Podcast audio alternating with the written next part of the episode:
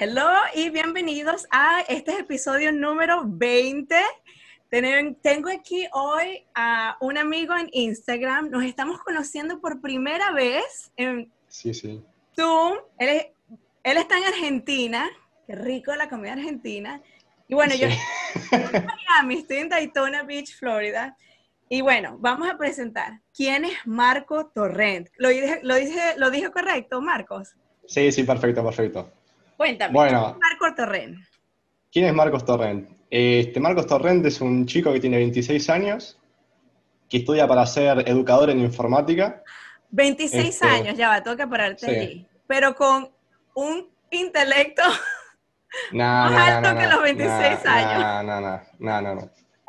Este, cuéntame, ¿Qué más? Bueno, este, antes, antes que todo estudié para ser, digamos, analista de sistemas que se podría decir que es como, digamos, ingeniero en computación, pero por cosas de la vida cambié de carrera.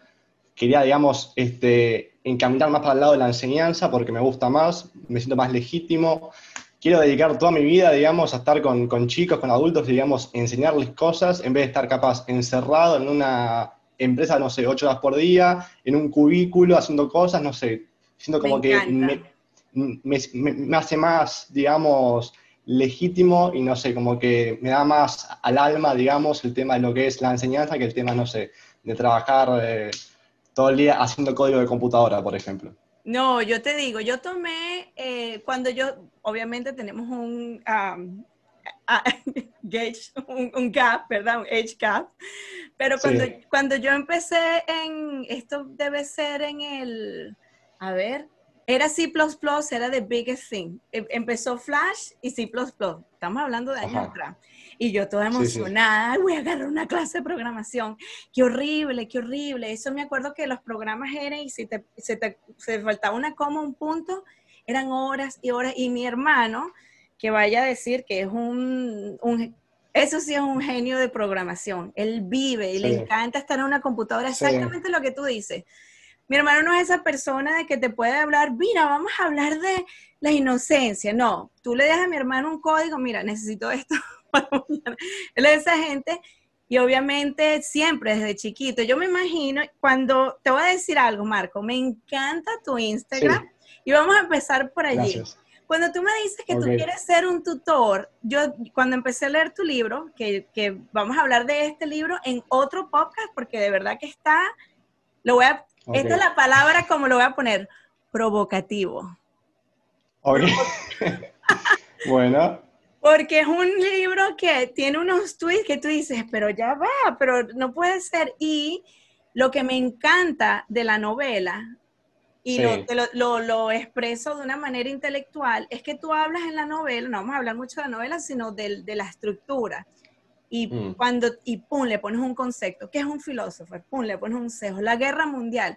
O sea que cuando mm. estás leyendo me encanta porque tú le estás dando el poder a la persona, que a veces uno lee cosas y uno no tiene la referencia de decir, wow, ya entiendo por qué este personaje está actuando así, porque Marcos me está enseñando. Me encantó, Marcos, me encantó. No lo he terminado. Ok. Porque, porque bueno, admiro el español como lo, como lo es, espérate, yo, yo quiero que primero la gente entienda lo inteligente, ¿por qué yo te tengo aquí? Yo empiezo el Maíz Tutor, yo no sé si es que yo te empecé a seguir o tú me seguiste. ¿Cómo nos conocimos? Vamos a empezar por allí. Uy, no me acuerdo cómo fue, digamos. Pero fue hace tiempo, como un año. Sí, más o menos un año. Y capaz cada tanto, no sé, había una respuesta de historias entre uno y otro y nada más, pero bueno. Me este, atraía mucho tu siempre. Sí, sí, me encantó tu Instagram. Marcos, háblanos de tu Instagram, qué es lo que tiene. Yo obviamente cuando edite esto voy a ponerlo aquí porque está precioso, no solamente en español, pero en inglés. Gracias. ¿Cómo lo haces? Gracias. Este, bueno, surgió básicamente, como, a ver, a mí me encantaron siempre lo que es acertijos, enigmas, riddles, puzzles y todo lo demás. Este, siento que para el tema de la cabeza es muy importante y también por el hecho de que supuestamente a la gente está adulta, digamos, para que no tenga Alzheimer, dicen que eso es muy, digamos, eh, ¿cómo se puede decir? Muy fundamental, que todo el tiempo tengan, como decirte, la cabeza en movimiento, que piensen, que hagan, digamos, eh, no sé, este, acertijos, rompecabezas, crucigramas, todo, digamos, lo que pueda potenciar que tengan todo el tiempo de la cabeza activa. Como un, como un este, gym, básicamente, un gimnasio que uno no lo piensa. Exactamente, exactamente. Y cómo es, este, bueno, el hecho de que sea en inglés y en español, básicamente es para que agarre todo el público posible. En español justamente porque, bueno, es mi lengua y que no podía, digamos, hacer una falta de respeto al español porque, tipo, soy argentino y sé también que mucha gente no sabe hablar inglés, este, y bueno, o sea, quería como, digamos, que todo el público pudiese, digamos, acceder y bueno, también la parte del inglés para todo el mundo. Si bien hay gente que habla otro idioma que tampoco sabe inglés, y o sea, yo nada más tengo conocimiento de inglés, español, capaz un poquito de portugués, y no podía, digamos, ponerme aprender cada lengua del mundo para poder hacerlo súper bien inclusivo. y, matemática. Matemática, o sea, que hablas tres idiomas. Algo así. Me encantaría, digamos, hacerlo en chino, hacerlo, no sé, en finlandés, hacerlo en todo, pero el tema es que no puedo porque no conozco las lenguas, digamos. Y es difícil, Marco. o sea, porque vamos a poner en, perspectiva, hacer un, un eh, ¿cómo se llama? Un, acertijo, los riddles, ¿verdad? No sé, creo que se llama acertijo en español. Sí, la lengua y cómo piensa la persona, todo eso. No es lo mismo decir un, algo que tú digas en inglés como que no.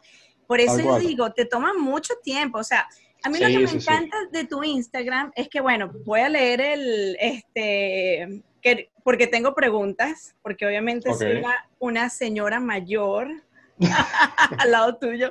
Cuéntame qué es criptografía. Criptografía. Bien. Ajá, creo que sería, digamos, sería una disciplina que básicamente lo que hace es estudiar técnicas y métodos para, digamos, hacer la información, digamos, eh, en forma de código, que no se pueda entender a simple vista.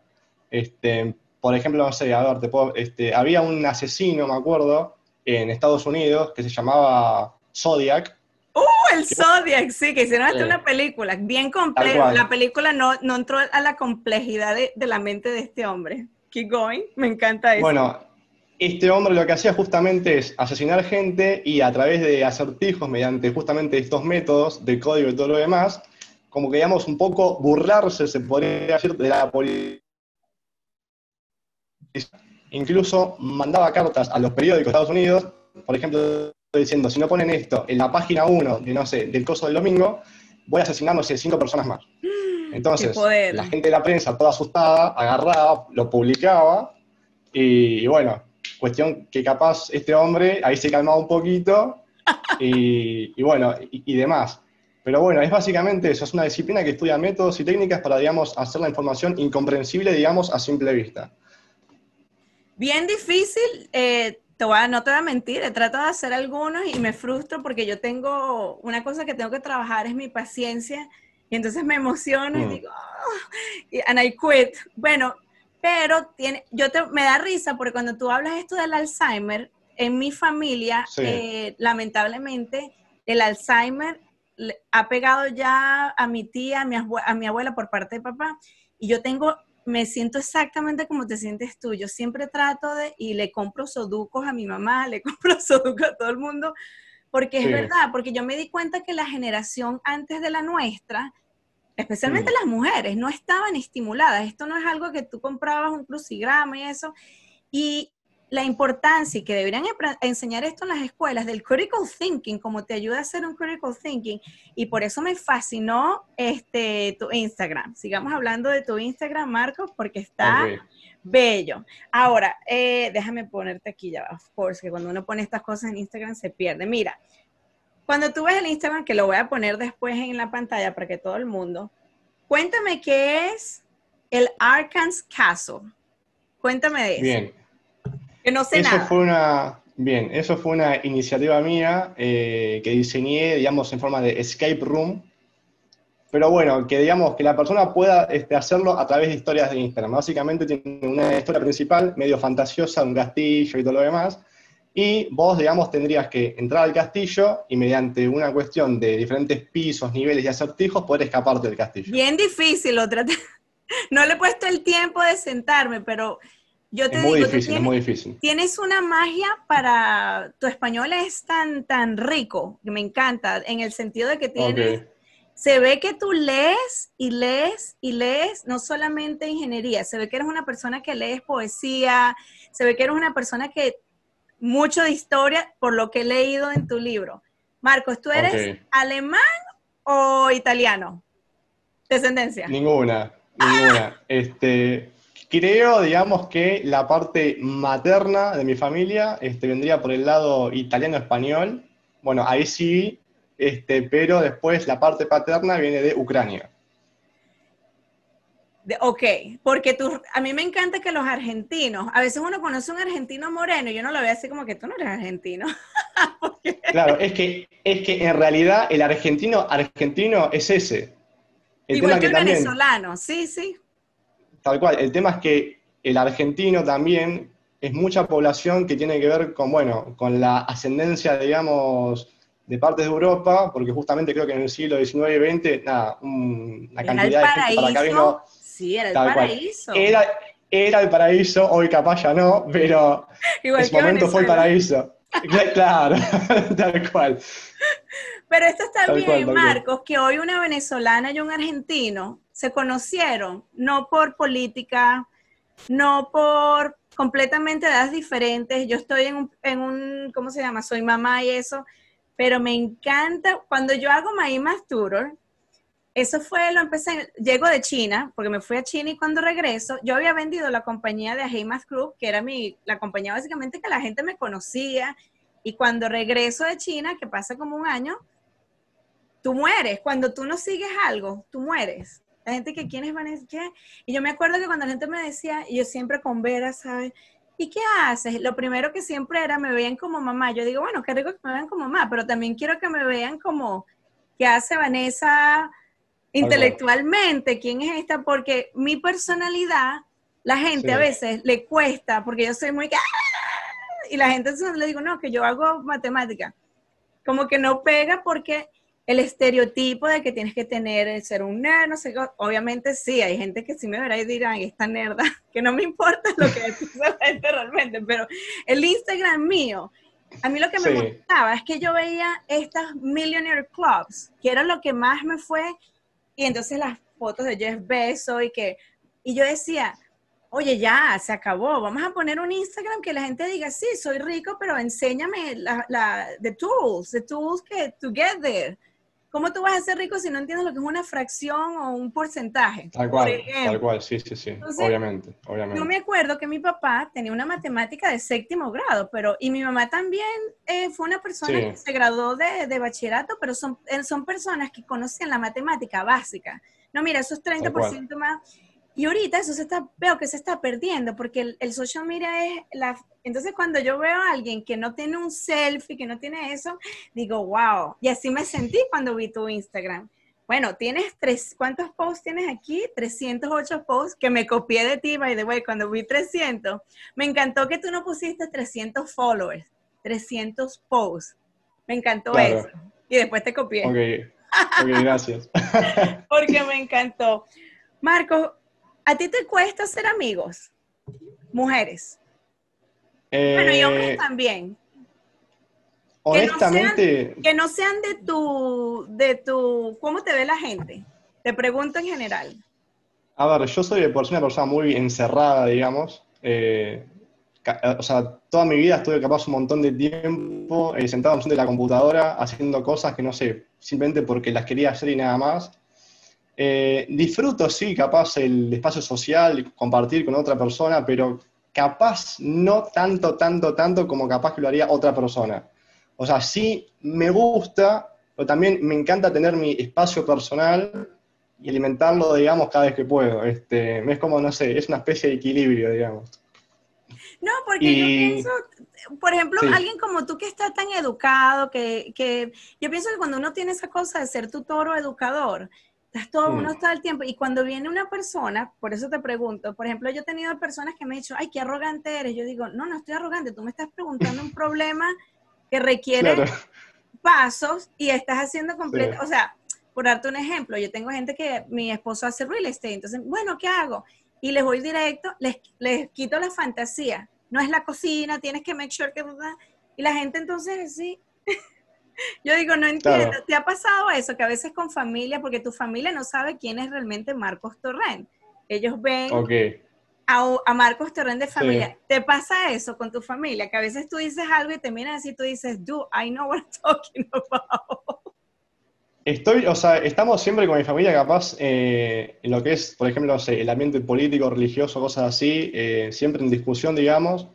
Este, es como, no sé, que, a ver, eh, ¿cómo te puedo explicar?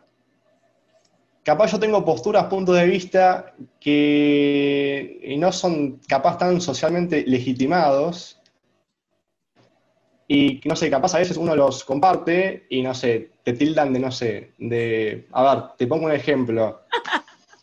por ejemplo, acá en Argentina, eh, digamos, es muy común, digamos, que ante la este, gran inseguridad que hay, tantos robos este, que matan todo el tiempo, es muy común, digamos, que la gente, y tampoco este, lo oscuro porque se entiende esa reacción, es como, no sé, que tienden, digamos, a disfrutar cuando a una persona, no sé, que delinque o que mata o lo que cosa, como que recibe lo mismo y tipo, y yo, por ejemplo, a ver, no me gustaría, digamos, ponerme contento ante el sufrimiento de nadie, ni por más, no sé, de que sea una víctima o que sea un agresor, que también el agresor es víctima. Porque, tipo, digamos, hubo, sí. Indirectamente hubo todo un sistema hubo todo un sistema, una situación de marginalidad, por así decirlo, una cantidad de experiencias horribles durante toda esa vida, que no han llevado a esa persona a convertirse en lo que es, lamentablemente, y estoy, a ver, totalmente de acuerdo en que se la aísle a esa persona socialmente, porque, a ver, es insano para el resto de la sociedad, pero jamás, digamos, me contentaría, ni, no, sé, me pondría a festejar o que le peguen, o que lo maten, no sé, o que le corten la cabeza, tipo, me parece totalmente inhumano ponerse contento ante el sufrimiento de otra persona, independientemente de quién sea. Sí, sí, sin entender los factores, porque es verdad, cuando uno, eh, cuando uno vive en otras culturas, por ejemplo, y por ejemplo cuando yo vivía en China, lo rico era que tú estás aislado porque ellos, te, ellos mismos también te, te ponen una, un aislamiento. Y cuando yo, por ejemplo, cuando yo me acuerdo que hablaba con los chinos, con mis, las compañeras chinas que yo tenía de, de, de la clase, y habían cosas que ellas eran tan directas, no, que la pena de muerte, no, que, y a veces ellos me preguntaban que sí, ¿y cómo te sientes tú? ¿Cómo es eso que en los Estados Unidos tienen un arma? Que... Entonces yo digo, bueno, sí, pero qué rico tener the option, que you have the gun or no, de que esté bien o no que esté bien. Entonces yo siento que en los últimos, y eso está importantísimo lo que tú estás hablando, porque en los últimos cinco, cuando empezó el social media, le ha dado a la gente una voz muy liberal, que a veces hablan y no, y esa es una de las partes que yo también creo que gente como tú y yo trata como que poner cosas en matemáticas porque la gente diga, mira, podemos tener un argumento, pero vamos a ser objetivos, no mm. subjetivos. Y es bien difícil ahora tener un argumento a alguien. Tú dices, bueno, en el Mommy Group yo digo vacunas, unas y otras no. Yo digo, oye, pero vamos a sentarnos a hablar por qué, por qué te gusta, por qué no te gusta, pero ha sido bien difícil, por ejemplo, para mí hacer eh, a veces amigos y eso, porque cuando yo quiero hacer un argumento, yo sé que yo puedo sentarme contigo a hacer un argumento y cualquier tema, vamos primero a ser respectful y cualquier cosa que tú me digas va a tener un backup que yo diga, bueno, sí, Marcos me dijo que 2 más 2 es 4, let me move on con el otro paso. Pero es difícil tener ese argumento con gente que, lo, que está en, tú me entiendes, en la vida cotidiana y, lo, y no se dan cuenta y qué bueno que tú tienes 26 años y ya tienes este wisdom de, como dices, solo sé que no sé nada. claro. Tal cual, tal cual, tal cual. Que, escuchas más, pero Marco, yo estuve impresionada. ¿Cómo tú sabes tanto de, bueno, te cuento, mi esposo, el, el mi suegro, era de Alemania y he ido a Alemania muchas veces y estoy constantemente escuchando tanta no sé qué cosa, que si Omi. Cuando leí tu libro, yo dije, wow, tú sabes muchísimo de la, bueno, de, esas, de, esa historia. Bueno, le diste duro. Me encantaron los nombres. Mira, desde mi punto de vista, o sea, a ver, si bien investigué para hacer el, libro, digamos, que es más, al comienzo de todo, confieso ya que estamos, este, puse nombres que eran muy ingleses para gente que vivía en Alemania. Después, cuando lo agarré de vuelta y dije, che, espera, este, acá algo está mal, ahí empecé a investigar todo otra vez, todos nombres, digamos, de ese país. si bien fue un conocimiento, digamos, que se incorporó durante el hecho de hacer el libro, honestamente, te soy hiper mega sincero, sé muy poquito de Alemania. Fue lo justo para hacer ese, ese libro, digamos. El personaje. claro, bien los nombres, bien las ciudades, bien un poco todo el contexto capaz de la Segunda Guerra Mundial y nada más. O sea, tipo, hasta ahí llegó. Me encantó, me encantó porque cuando, como te digo, yo no sé, la guerra mundial, lo que pasa es que, claro, cuando uno ve el History Channel, cuando no eran mm. reality shows, estamos hablando también de años atrás, todo era la Segunda Guerra Mundial y Hitler, y Hitler, y Hitler, pero nunca se habla de, ok, entiendo, ¿cómo podemos no hacer esto otra vez? ¿Cómo no podemos? Todo es la maldad, y Hitler, y mata. Sí, Estuvo horrible, pero la guerra mundial había muchos factores que lo que me encanta en el libro, que tú estás trayendo la parte emocional de, de como la gente, que muy parecida a la pandemia, como se está moviendo la pandemia. Mm, Las mm, máscaras, la gente, yo pienso que, bueno, esto no es diferente, que la gente en 1930, y bueno, 39-45, tener un social media. ¿Tú te imaginas si el Twitter estuviera en 1939? No, increíble, increíble. No cambiamos, somos lo mismo, porque a mí me da risa que la gente, porque esta generación de ahora, le digo, nadie ha cambiado, somos iguales y somos tan brutos que nos hemos adaptado a filosofías, a entender, vamos a decir, bueno, vamos a hablar del emotional IQ, por qué nos sentimos, por qué tenemos miedo y cómo podemos arreglar eso. Te felicito por el Instagram porque como te digo, tú eres una persona que eres tremendo tutor. Cuéntame qué haces. ¿Tú, tú das tutorías eh, eh, ¿cómo se llama? ¿En lo que haces o no? No, o sea, actualmente no, digamos, sigo siendo estudiante. Este, fui Siempre somos estudiantes. Tal cual. En un episodio de mi vida fui, digamos, este, docente de informática en un colegio de mi zona. Eran este, niños de 6, 7 y 8 años. La verdad, una experiencia totalmente hermosa, me encantó. Y, y es más, este, de hecho, cuando cuando, digamos, yo me hice el planteo a mí mismo y dije, esto yo lo haría gratis, ahí capaz es como que dije, acá como que, me doy cuenta, digamos, que esto es lo que me gusta de verdad. Este, y bueno, nada, o sea, estoy, digamos, haciéndome más profesional, digamos, en el tema, porque la vez anterior era simplemente un estudiante de licenciado en sistemas que le habían permitido dar clases en un colegio sin ser un profesor de verdad, que eso también está muy mal, porque tipo, hay una sección que es la parte, digamos, psicológica, pedagógica, de lo que es el educador, que yo este, no la tenía incorporada, y bueno, es como que, a ver, en cierta forma le estaba haciendo yo una falta de respeto hacia, digamos, el puesto de profesor en sí. Pero bueno, igualmente salió todo bien, este, por suerte no hubo ninguna queja, pero... Yo me imagino que todos tus estudiantes te adoran, porque tú tienes el passion, así que llegan las dos, vamos. En su momento, digamos, hubo un buen este, feedback, digamos, del otro lado. Y ahora, este, bueno, estoy, digamos, intentando de forma freelancer, por así decirlo, haciendo diseños este, en la, computadora, este, no sé, un poco hacerle frente, digamos, a Argentina, básicamente.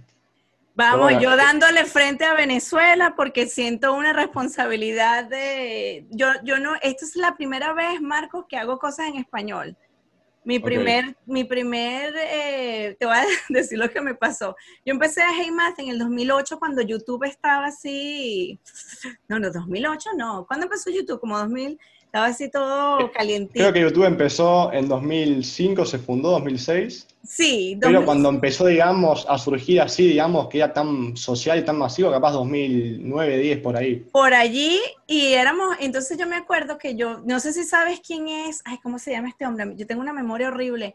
Pero bueno, parte del, del IQ mío que tengo que arreglar la memoria, tengo una memoria malísima, pero Anyhow, cuando yo empiezo a hacer los videos, yo me acuerdo que yo, yo tenía mucha pena de hacerlos en inglés o en español por mi acento. Y en español no los quería. Entonces yo dije, bueno, nada, los, les puse música y los primeros videos que llegaron hasta el millón, 1.5, el How to Fraction, y I regret no poner mi voz, pero no puse mi voz. O sea, se, se ve que yo soy la que hago la estructura, pero esto se lo, quiero, lo quiero contar para que la gente no tenga pena de, de su acento, de que, con tal de que la persona vea que ese material está bien hecho, they're gonna know she knows what she's talking about. No importa si tienes un acento o no, que te entiendan. Pero bueno, donde voy a esta historia es eh, lo siguiente. Todo esto ha cambiado completamente porque yo me acuerdo que cuando yo estaba haciendo los, este, ¿cómo se llama? Los videos en español, una vez hice hmm. uno y la gente me empezó a atacar eh, en los comentarios. Esto no se dice así, claro, porque a mí me costaba, por ejemplo, decir de slope, o sea, yo tengo que hacer algo instruccional, obviamente porque en inglés que me ha adaptado, la gente dice, pero tu español es tu idioma nativo, pero es que yo paré a los 18 de hablar instruccionalmente, entonces yo no, no, me, no me sale la, la, la perpendicular, perpendicular. Entonces, claro, tú veías que en el, en el video I'm struggling hablando, la gente me comió, la gente en español, y dije, ya, qué tonta, no debía haber parado, pero eso es algo que te quería comentar. ¿Te ha pasado eso, Marcos? Que alguna vez te dice, this is a little bit too much, y, y después dices, qué tonto fui. Eh, por suerte creo que muy pocas veces, honestamente como que no recuerdo ninguna, este, no por el hecho de que no, o sea, de que sea yo un genio en inglés, sino porque creo que siempre como todo te lo que he demostrado fue de forma escrita, nunca capaz he tenido, digamos, una instancia oral donde la gente me pueda decir, che, esto se dice mal, esto se dice bien, tal cual. me encanta. Y, y además, este, ¿cómo te puedo decir? Em, creo que igual también en base a lo que vos dijiste recién, el tema de los videos, creo que hoy, digamos, está, o sea, hay un montón de hate en lo que es Internet. Creo que también, o sea, creo que, digamos, los conflictos internos de uno como que se descargan, digamos, a través de otra persona, siempre, y también en base a, lo que dijiste, hay un cuento, digamos, una especie de refrán que está muy bueno, que básicamente es tipo una escena donde un educador, un teacher, un, un maestro, digamos, está escribiendo en el pizarrón la tabla del 9. Y bueno, cuestión que pone todas bien, excepto la última. Entonces, los alumnos empiezan a reír del profesor y el chabón les dice, no puedo creer que tipo, habiendo escrito, no sé, todas bien, excepto una, ustedes se centraron más en cuando me equivoqué que en todo lo demás que estaba bien. O sea, bueno, a ver, si bien no hay que equivocarse en eso, pero es como decirte, podés hacer 50 millones de cosas bien, que a la gente nada más como que le va a importar ese pequeño error que tuviste. Qué horrible. Y no sé por qué, y no sé por qué. En vez de decir, mira, es un capo, hizo 50 cosas re bien. Me encanta eso, sos un capo. me encanta eso. Claro, sos un capo. Sos un genio, sos un crack, este, pero bueno, este, nada, es así. Y no sé por qué hoy también, digamos, Internet es, consumido por un montón de, de gente chica hay muchos chicos de, no sé, 5, 6, 7, 8, 9, 10 años. Hablando pistoladas. que no ven, digamos, que no ven las consecuencias de lo que puede generar, digamos, un comentario negativo capaz en, no sé, en la foto, en el video o lo que sea una persona. Es como que no sienten que, digamos, en el, otro como que se va a poner a sentir mal o que están, digamos, haciendo algo negativo. como que nada más, consumo, me descargo y chao. Otro video, consumo, me descargo y chao. Así, así, así. Sí, sí, sí. Yo, yo tengo la regla número uno. Yo nunca escribo un bad review. Bueno, no, escribí un bad review una vez a un gas station porque no tenían, eh, porque me pareció que si tú eres un gas station que, que eres inmenso, la única vez, y puse tres estrellas mm. porque odio a esa gente de gel que, bueno, y ahorita vamos a hablar de eso.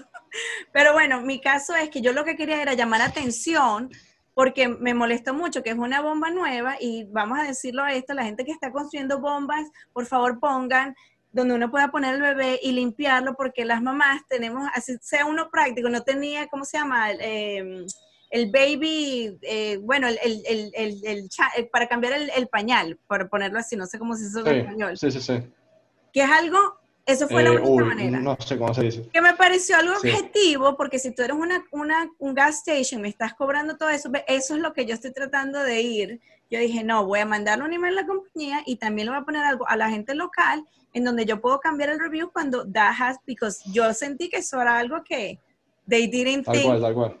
Pero me ha pasado que, no sé si te ha pasado a ti, me, una vez tuve la mayoría, cuando yo hice el, Instagram, yo dije, bueno, nada, me va a seguir estudiantes. Y la mayoría de la gente que me seguía no eran estudiantes, era gente que sabía de matemáticas y era la presión, no sé si te pasa a ti, que tú tienes a veces gente que tú dices, Dios mío, se me equivoco.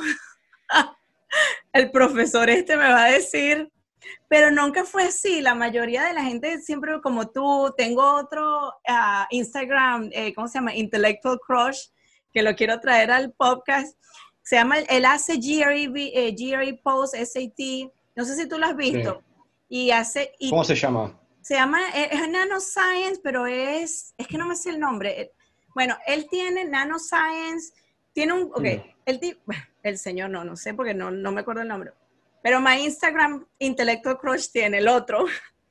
tiene un, una cuenta de GRE, una cuenta de GMA, donde hace inglés, eh, inglés y también pone matemática. Después tiene una cuenta de Nano Micrology, o sea, unas, pero como unas cuatro cuentas. Te estoy hablando que esas cuatro cuentas hay que darle. Y él está estudiando un, PhD en, en, química. Una cosa que yo digo, wow, wow. wow. me encanta, me encanta ver gente que está diciendo, mira, mi meta en esta vida es poner un post del GRE o... eso es lo que me encantó mucho de Maí Masturo. No le puedes tomar mucho a Maí Masturo porque es bien... Marco, ¿cuánto te tarda hacer un post? De principio a fin. Revisarlo. Depende. Te, puedo decir, este, digamos, cuánto puede tardar de forma mínima y cuánto máxima. Perfecto. De, de mínima, capaz entre hacer el diseño y buscar el acertijo y todo lo demás, te podría llevar como mínimo 40 minutos, mínimo. De máximo, uno o dos días. Los intensos, los riddles intensos. El tema, no sé, hay que buscarlo. Después, hay que hacer todo el diseño. Hay que hacerlo también en inglés, digamos, y, a ver, si bien mi inglés no es perfecto, intento, digamos, hacerlo lo, mejor posible. Te voy a decir que tu inglés está así, perfecto, técnico, algo, algo. No, no, no, no. Le voy a dar un, Bueno, vamos a ponerle para tu be fair. 5.5 de 6. Y ni siquiera. No, demasiado, demasiado. No, pues. Mira, créeme que está, me encanta porque yo realmente los leo en inglés, no en español, porque me cuestan en español. Entonces cuando los leo ¿En digo. Serio? Porque lo que pasa es que mi, mi lengua materna es español, pero la mayor, todo lo leo en inglés, estoy todo el día hablando en inglés y eso es lo que a veces, tengo una, gente americana me ha preguntado, pero yo le digo, sí, pero es que depende, es una lengua, es lo mismo, es un idioma. Mientras más tú practicas, y por eso es que me encanta estas ahorita hacer estas cosas en español, y cuando leí tu libro dije, Dios mío, esto es un García Márquez, súper bien. Me gustó que tú le pones detalle, pero no, minimalizas. No, me encantó. Estamos hablando del libro cuando la amistad no importa. ¿Qué te, qué te provoca ¿Por qué lo hiciste, Marco? Porque lo tienes gratis, me, pusiste allí, como un PDF gratis. ¿Cuánto tiempo te costó hacer ese libro? Sí, está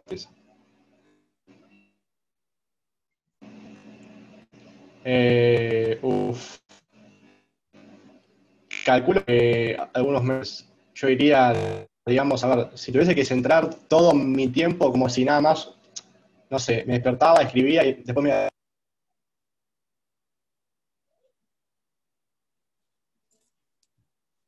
¿Se escucha? Ahora sí se escucha, sí. Se cortó el audio. Este, bueno, en una vida que fuera nada más, digamos, despertarse, escribir, irme a dormir después, creo que, digamos, no sé, me llevaría cuatro meses, más o menos cinco meses.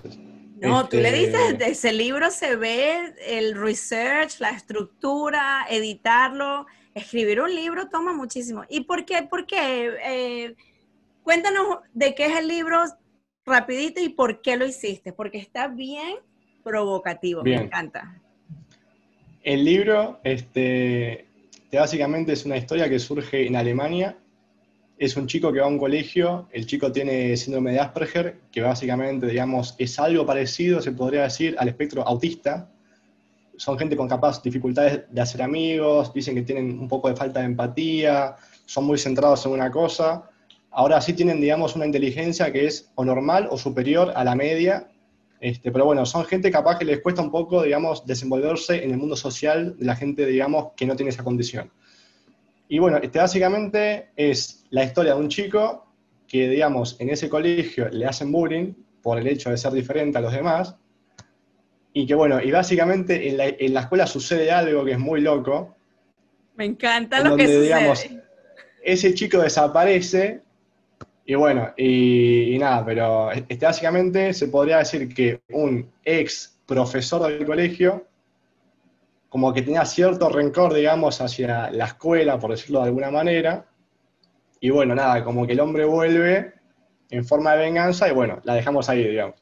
Ahí es donde estoy, ahí es donde estoy. Y yo dije... Cuando llegues al final, cuando llegues al final, puede ser o que te guste mucho más o que digas, qué feo. Me encanta leer cosas de personas como intelecto como tú y como, y como piensan la gente de informática, porque ustedes tienen la capacidad de ver un laberinto, que obviamente uno no lo ve así, ¿no? Pero tú me recuerdas mucho a cuando estoy leyendo la novela, yo digo, Dios mío, qué increíble como puedo ver una persona de computación en el buen sentido, que tú estás el if then, if then, o sea, que tú le das una lógica. Claro, pues, bueno, la matemática, yo una vez tomé matemática discreta y qué asco, la odié esa matemática, que no sé si ese es la misma, el mismo nombre en español, que, es una matemática que es puro if then, true tables, no sé si son eh, tablas verdaderas, ¿cómo se dice? Los P and Q. Sí, sí, sí, sí, sí. Y la gente, a mí me da risa porque cuando la gente dice que yo soy un hacker y eso, yo digo, y Tex, tú tienes que entender muchísimo de, primero, cómo comunicarte con la computadora con un sistema binario. Corrígeme si estoy bien, no sé nada, estoy así que corrige. Igual ponerle en, a ver, la computadora es como que trabaja obviamente en código binario, pero este, cuando uno, digamos, hace un código de computadora, y lo hace, digamos, en un lenguaje bastante parecido al idioma común, digamos. O sea, son instrucciones, por ejemplo, eso que dijiste del if-then, que, digamos, corresponden, digamos, a palabras o términos que, son del día a día, digamos, o que todos conocemos. Este, después, tenés, después tenés un lenguaje que se llama ensamblador o assembler, que es, digamos, eh, lo más parecido al código máquina, que sería el lenguaje hexadecimal. Ahí es un poco más complejo todo y es como más técnico y todo lo demás. Pero después, el lenguaje de alto nivel, que son estos lenguajes de if, then y todo lo demás, son bastante parecidos al, a lo que es, no sé, el inglés, el español o todo lo demás, que igualmente tienen un poco de lo que es técnica y todo lo demás, y, bueno, pero dentro de todo, dentro de mi punto de vista, este, es bastante más sencillo que, no sé, por ejemplo, el lenguaje hexadecimal, que ya es muy, muy complicado. ¿Cuál lenguaje? ¿Cuál lenguaje, Marco? Hexadecimal. El de, sí, porque, corrígeme si, hay una matemática que se llama matemática liberal, que la, enseñan aquí en los Estados Unidos. Sí. Y la, se la dan a los estudiantes para, huir de college algebra. Bueno, te explico y para la gente que no sepa cómo la, educación americana funciona aquí, no sé, que me parece esto súper interesante. Marco, es que hay tanto que podemos hablar que I love it. Te digo rapidito, cuando tú te gradúas aquí en los Estados Unidos de bachillerato, puedes ir a un community college o puedes ir a una universidad y, de allí tú puedes agarrar lo que se llama un AA, un Associated, no sé qué es AA, pero ya se me olvidó, Associated, tenía tanto tiempo, Associated in Arts, o puedes tener un AS, que es un Associated in Science. Esos dos años, si tú vas a MIT y vas a Miami Dade College, Community College, no importa, porque en los Estados Unidos te dan en los primeros dos años lo que se llama el General Education. So, todo el mundo tiene que agarrar mínimo College Algebra y estadística.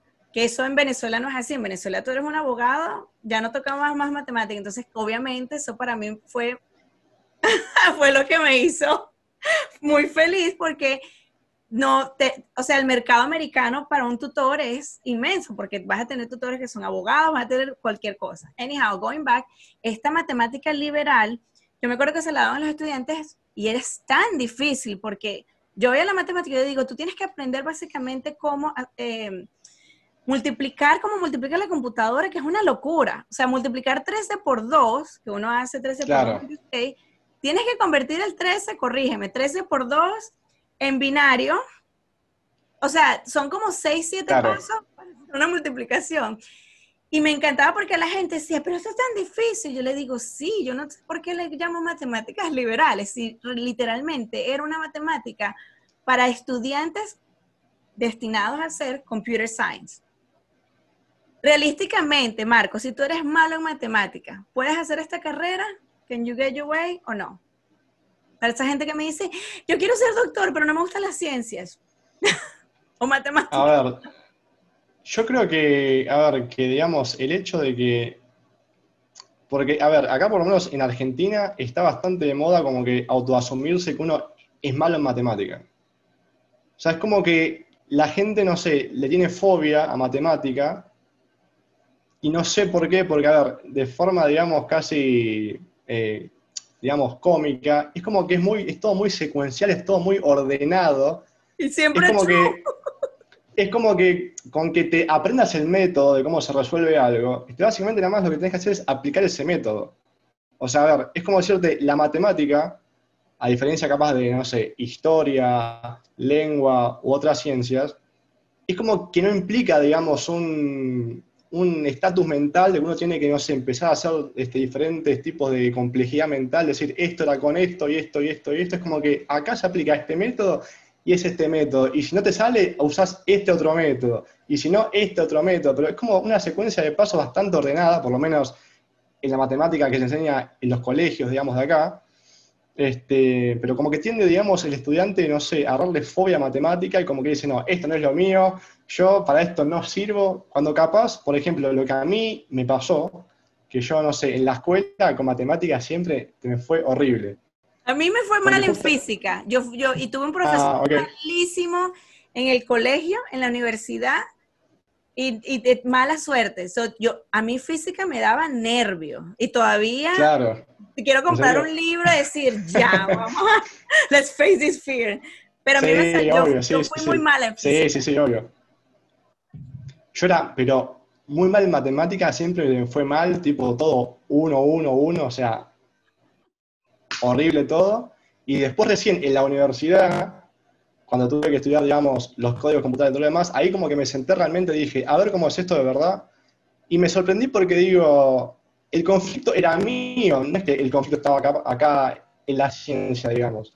O sea, yo estaba cerrado, digamos, a incorporar el conocimiento de matemática por una fobia, digamos, injustificada de esto no es lo mío, esto como que no sé, este me da miedo, esto es muy difícil, y capaz que no es tan así. Ojo, a ver, hay gente que, de verdad le puede costar matemática. Sí, sí. Pero yo calculo que en la mayoría de los casos es una fobia injustificada que, no sé, que un montón de gente ha tenido. Y bueno, y que nada, es cuestión de, animarse, sentarse y nada más. De hecho, hoy con todo lo que es el tema de Internet, hay excelentes, excelentes docentes en matemática en YouTube. Por ejemplo, Julio Profe, el de Únicos, no sé, hay un montón, hay un montón. Y tipo, enseñan tan bien y tan, digamos, de forma organizada. Este, bueno, después acá e-, estás vos también, que tenés no, Instagram. No. a mí me gusta. Hay gente tan, digamos, tan ocupada en matemática, tan buena. No, yo te entiendo lo que tú, lo que tú quieres decir. Así que bueno, nada, eso. Es, es, verdad, la gente tiene una fobia. Cuando yo tenía el, el centro y venían los padres, lo primero que me decían, porque yo soy, porque yo era malísima en matemática y tú ves al niño shaking. Claro, sí, sí. Bueno, si tú dices eso en frente de tu hijo o tu hija, que eso se lo quiero decir a los padres, no, no compartas eso, porque entonces tu hijo dice, si mi mamá no pudo, por cualquier razón sea, Tal cual. no voy a poder. Tal cual. Lo primero que yo decía, cuando lleguen al centro, por favor, cualquier experiencia que tú quieras compartir conmigo, nunca la pongas enfrente del estudiante, porque era esa cosa, bueno, y eso en Venezuela, yo no sé si en Argentina eso es así, que tú, que si tú no, si tú no te graduabas de ingeniero o arquitecto, no eres nada. Al menos eso en mi generación, tu generación, las cosas están cambiando, pero cuando yo, yo me acuerdo yo le dije a mi papá, quiero estudiar economía en la católica antes de irme. No, que tienes que estudiar ingeniería. ¿Qué vas a hacer con un degree en economía en Venezuela? Bueno, tenía mucha razón, pero ¿qué voy a hacer con un degree en economía en Venezuela? Pero igualmente, bueno, peleé y lo hice y me metí en economía y después aquí en finanzas. Pero mi punto es que si yo hubiera escuchado a mi papá, hubiera sido la ingeniera más frustrada porque... Sí, o sea, totalmente pero lo hubiera odiado, hubiera dicho, porque yo no soy, no pienso como una ingeniera. Viví con un ingeniero electrónico desde chiquita y los ingenieros son un poco complicados a veces. Vamos a dejarlo ahí. Es que, que, creo que en base, por ejemplo, a lo que vos dijiste recién sobre el tema de la ingeniería, creo que digamos que está, digamos, como, que no sé si decirlo como que mal visto, pero es como que siempre se asocia, digamos, el tema del estudio o el trabajo a que tiene que ser algo que uno odie. O sea, es como que, a ver, si yo estoy trabajando, tiene que, significar que yo mi trabajo lo detesto, o que no sé, o que estoy todo el tiempo esperando a que sea la hora de salida para irme a mi casa. O sea, es como que a la, a la gente le cuesta, digamos, este, ver que también puede ser algo que se disfrute tanto estudiar como trabajar. Ahora, si vos, digamos, trabajás o estudiás, como vos este, recién contabas lo del tema de ingeniería, algo que no te gusta, vas a sufrir, pero toda tu carrera, y posiblemente también en el caso de que te logres recibir o, que llegues al final, que también es muy difícil para alguien que odia lo, que está estudiando. Y, o sea, a ver, yo elijo que seas el mejor filósofo del mundo antes de que el peor médico del mundo. Es verdad, me encanta eso. ¿De qué sirve un médico que detesta su trabajo? De nada. Va a trabajar mal, un montón de gente se va a morir por culpa de ese médico. Entonces, capaz, podés tener un filósofo, digamos, contemporáneo, que no sé, que le encante tanto lo que hace, que de 80 millones, no sé, de conferencias, charlas, congresos en todos lados, y que igualmente, a pesar de que no estudió una carrera, digamos, con súper inserción laboral, como, no sé, por ejemplo, ingeniería, medicina o demás, capaz, no sé, que el hecho de que tanto le guste lo que hace, puede ser, no sé, que el chabón salga súper mega ultramillonario con, con filosofía. Es verdad, uno tiene, y me da, me da risa porque cuando tú escuchas a Steve Jobs, todos estos filósofos siempre, y la mayoría de la gente, claro, eso es muy fácil decir porque ellos no tienen que trabajar para, y es verdad, y algunas veces yo he estado, por ejemplo, en China, en donde yo estoy bien agradecida de estar en los hmm. Estados Unidos, que yo tengo una opción de decir, yo quiero hacer esto, hay lugares que uno no tiene una opción, pero igualito, tú tienes que ver cómo haces lo mejor de lo que, de lo que te pueden dar, porque bueno, por ejemplo, las maestras en China tenían que estar casadas culturalmente a los 27 años con un buen marido, y me acuerdo que toda la cosa era, todas ellas se graduaban, y era una cosa cultural, porque obviamente ningún chino vino que, ay Vanessa, vamos a, let's go out. Eso pasaba, no es, yo me imagino que, que, porque eran ellos mucho entre ellos, o sea, yo yo no, yo pienso que lo que me encantó de China fue que es un lugar que cuando yo les preguntaba, por ejemplo, de la Segunda Guerra Mundial, que tengo que mandarte una foto, cuando yo fui a la, a la, a la tienda de juguetes, había un Lego que era, eh, que era un Hitler, lo voy a poner la foto aquí, sí, era un Hitler, y bueno, obviamente no, no dice Hitler, pero ellos no sabían. Yo me acuerdo ir con el, ah, bueno, primero mi shock, yo dije, ¿what? Pero eso es China, que es lo que me encanta. Entonces voy a de los chinos y le digo, mira, ¿tú sabes quién es este tipo? ¿A quién te recuerda este tipo? No sabían, no sabían. Entonces, ahí ah, okay. porque todos ellos, y después sí tuve uno de los maestros chinos que era más como westernized, por ponerlo así, o sea, leía mucho, tenía un Express VPN y tenía acceso a las noticias de Google y eso, que uno no ya sabe cuáles son las verdades, pero bueno, aunque sea tenía como que un poquito más abierto y me acuerdo que él me decía, no, es que la historia en China la han reescrito, por, obviamente por el poder que tiene el, gobierno, y no es diferente a lo que está pasando ahorita en Sudamérica, no es diferente a lo que está pasando ahorita en los Estados Unidos, que estamos reescribiendo la historia porque no queremos ver cosas malas, que está horrible las cosas que están pasando, pero llegando al tema que queremos hablar, cuéntame de tu lockdown. Me dijiste que era súper estricto comparado con el mío si te digo el lockdown de aquí. La gente se queja. Yo digo, tú no sabes lo que es un lockdown horrible. Cuéntanos de tu lockdown, eh, Marco. Bueno, justamente se hizo Argentina famoso por tener, digamos, una de las cuarentenas más largas de todo el mundo. Fue algo de más o menos siete meses y medio de cuarentena. Cuando tú dices cuarentena, explícame qué, es tu cuarentena, porque cuando te digo cuarentena, todo el mundo dice cuarentena. Cuéntanos exactamente tus restricciones. Bien. Hasta hace poco tuvimos, digamos, una restricción sumamente, digamos, este, fuerte, que era básicamente te quedás encerrado en tu casa y no salís. Este, ni afuera del edificio, ni afuera del edificio. Y a ver, este, no sé cómo fue, digamos, en otras partes, pero te puedo decir que mucha gente, digamos, este, usaba como excusa, digamos, no sé, tengo que ir a comprar eh, un kilo de, no sé, de zapallo. Entonces usaban, digamos, esa excusa para poder estar un poco afuera. Capaz, no sé, en vez de hacer una compra por día y comprar todo junto y ya está, no sé, salían, no sé, cuatro veces por día, para estar un poco afuera de la casa. Este, y las escuelas están todas cerradas. Ahora recién, a partir del, creo que del 10 o 9 de noviembre, empezaron, este, digamos, a hacer actividades recreativas con determinados grados, digamos, del colegio, eh, que, bueno, que son este, más que nada una vinculación, este, nada, entre ellos con el docente, pero estuvimos todo el año, este, todo por Zoom, o por Classroom, o por Meet, o por Jitsi, por lo que fuese. Este, que quien hubiera comprado ese stock de Zoom. Sí. Olvídate la vaccina de Zoom. fue complicado, fue complicado. Este, creo que más que todo por el lado psicológico. Sí. Y yo, digamos, agradezco al cielo que vivo en una casa, porque si viviese, digamos, en un departamento de un ambiente, creo que me vuelvo loco. O sea, tipo, es muy, o sea, es, mucho pedirle a alguien que se quede encerrado entre cuatro paredes todo el tiempo.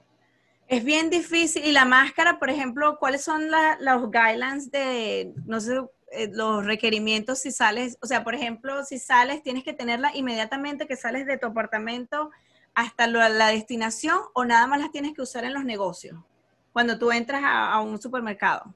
¿Cómo es? Creo, creo que, digamos, lo ideal es que estés todo el tiempo con la máscara puesta en la cara. Si bien hay gente también que, digamos, ha optado por, digamos, hacer lo que quiera. La mitad aquí. Claro, o si no se la sacan. Pues, Pero por lo general. Por lo general, siempre con la máscara puesta. Este, ahora, digamos, han abierto los lugares de comida, em, no sé. ¿Cómo está haciendo esa gente, Marcos? ¿Cómo está haciendo la gente que le dijeron, te vamos a cerrar el negocio y deal with it? ¿Cómo está haciendo esa gente? Hay un montón de gente. Hay un montón de gente que se ha fundido. Eh, han, este, habido casos, digamos, de capaz una compañía que estaba abierta hace, no sé, decirte, 20 años y que todo el tema este del encierro la fundió y tuvo que cerrar. Terrible, terrible, terrible. O sea, el costo de este virus. Y capaz, no sé, que por ejemplo, el tema del gobierno, no sé, capaz te da una especie de crédito para que puedas, digamos, un poco aguantar las consecuencias de lo que fue la cuarentena. Cuando tú dices un crédito, ¿cómo funciona? Y yo después te voy a explicar cómo, cómo han estado ayudando aquí, porque me, me, encanta cuando los gobiernos hablan, ¿por qué estamos ayudando? ¿Cómo realmente están ayudando estos gobiernos? Porque yo no sé cómo haría una persona que vive todos los días de hacer las uñas, ¿verdad? Me encanta la gente, hay que trabajar de la casa. No todo el mundo puede trabajar de la casa, porque no... no Obviamente. O sea, ya esa estupidez la gente me choca cuando la gente dice eso, especialmente cuando ellos trabajan de la casa y quieren las uñas bien lindas y quieren. Yo le digo, ¿y, tú, y si tu internet se echa a perder, ¿tú crees que el que tiene que irse a sacar el internet va a trabajar de la casa? Muy, muy, yo pienso que esta pandemia ha traído lo peor de la gente y también lo mejor. Lo mejor y lo peor. Entonces tú me estás diciendo, Marcos, que por ejemplo, mira, yo tengo una amiga en Panamá que ella nada más podía ir al supermercado en un día dependiendo de su licencia. ¿Eso ustedes también lo están aplicando allá? Sí, sí, creo que en, diferentes, o sea, acá, digamos, en donde vivo yo, hubo creo que una época, digamos, donde te dejaban salir a dar un paseo, pero bueno, dependiendo este, tu documento de identidad, te dejaban salir, no sé, por ejemplo, el lunes, los que no se acababan en 5 los martes, los que acaban en 6 el jueves, y así, así, así. Era como que un día, digamos, por semana, este, que dependía de, tu tipo de documento. Este, después también creo que en diferentes partes del país este, siguen haciendo eso. Ahora, por ejemplo, han abierto este, muchas más cosas, pero bueno, con un montón de, digamos, de condiciones este, que uno tiene que justificar para que le ah, permitan, digamos... Creo que no te escucho, Marco, ya va. Se queda el, sonido. Pero mientras Marco arregla su sonido, ahí espero, a ver. Estamos esperando que arregle. Esto es eh, este meeting gracias a Zoom, que si nos quiere patrocinar.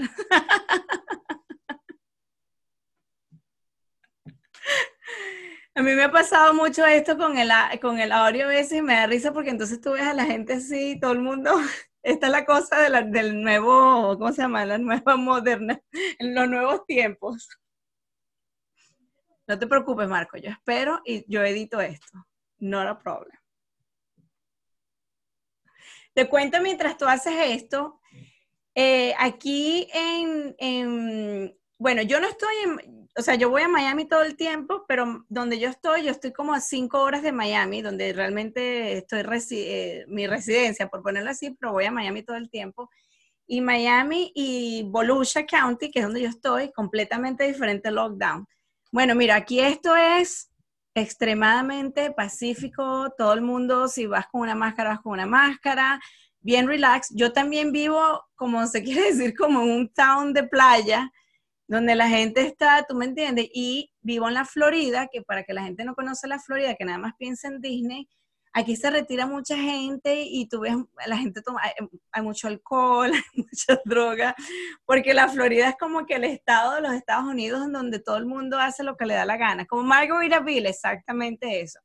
Entonces, el lockdown en Miami sí ha sido duro, muchísimo más duro que aquí, pero en Daytona Mire, yo puedo ir a un parque no tienes que usar máscara, hay lugares donde no tienes que usar máscara, algunos, eh, y yo sé que la gente dice, ay, que, pero hay cosas que uno dice, bueno, sí, que tienes que usar la máscara y todo eso, pero sí he visto que hay negocios que han hecho lo que se ha tenido que, que lo que se ha tenido que hacer por las restricciones, pero igualito, para serte honesta, no sé, no sé, porque no hay otro tipo de, es que yo pienso que también hay tanta cosa que están diciendo afuera de, de las cosas que sí, esto es lo que es la máscara, no es la máscara, y no estamos teniendo como que un mercado, como que dos, tres personas diciendo, bueno, mira, sí, por esto sí sirve, por, si hacemos esto, como que poner matemática, ¿verdad? Como un poquito de matemática, decir, si haces esto, estas son tus probabilidades, y yo pienso que si nos educamos todos, la gente va a tener una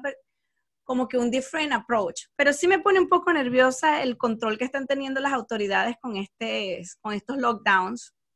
Ya lo dije. Marcos, cuéntame, ¿tienes el, ¿lo pudiste arreglar? ¿No?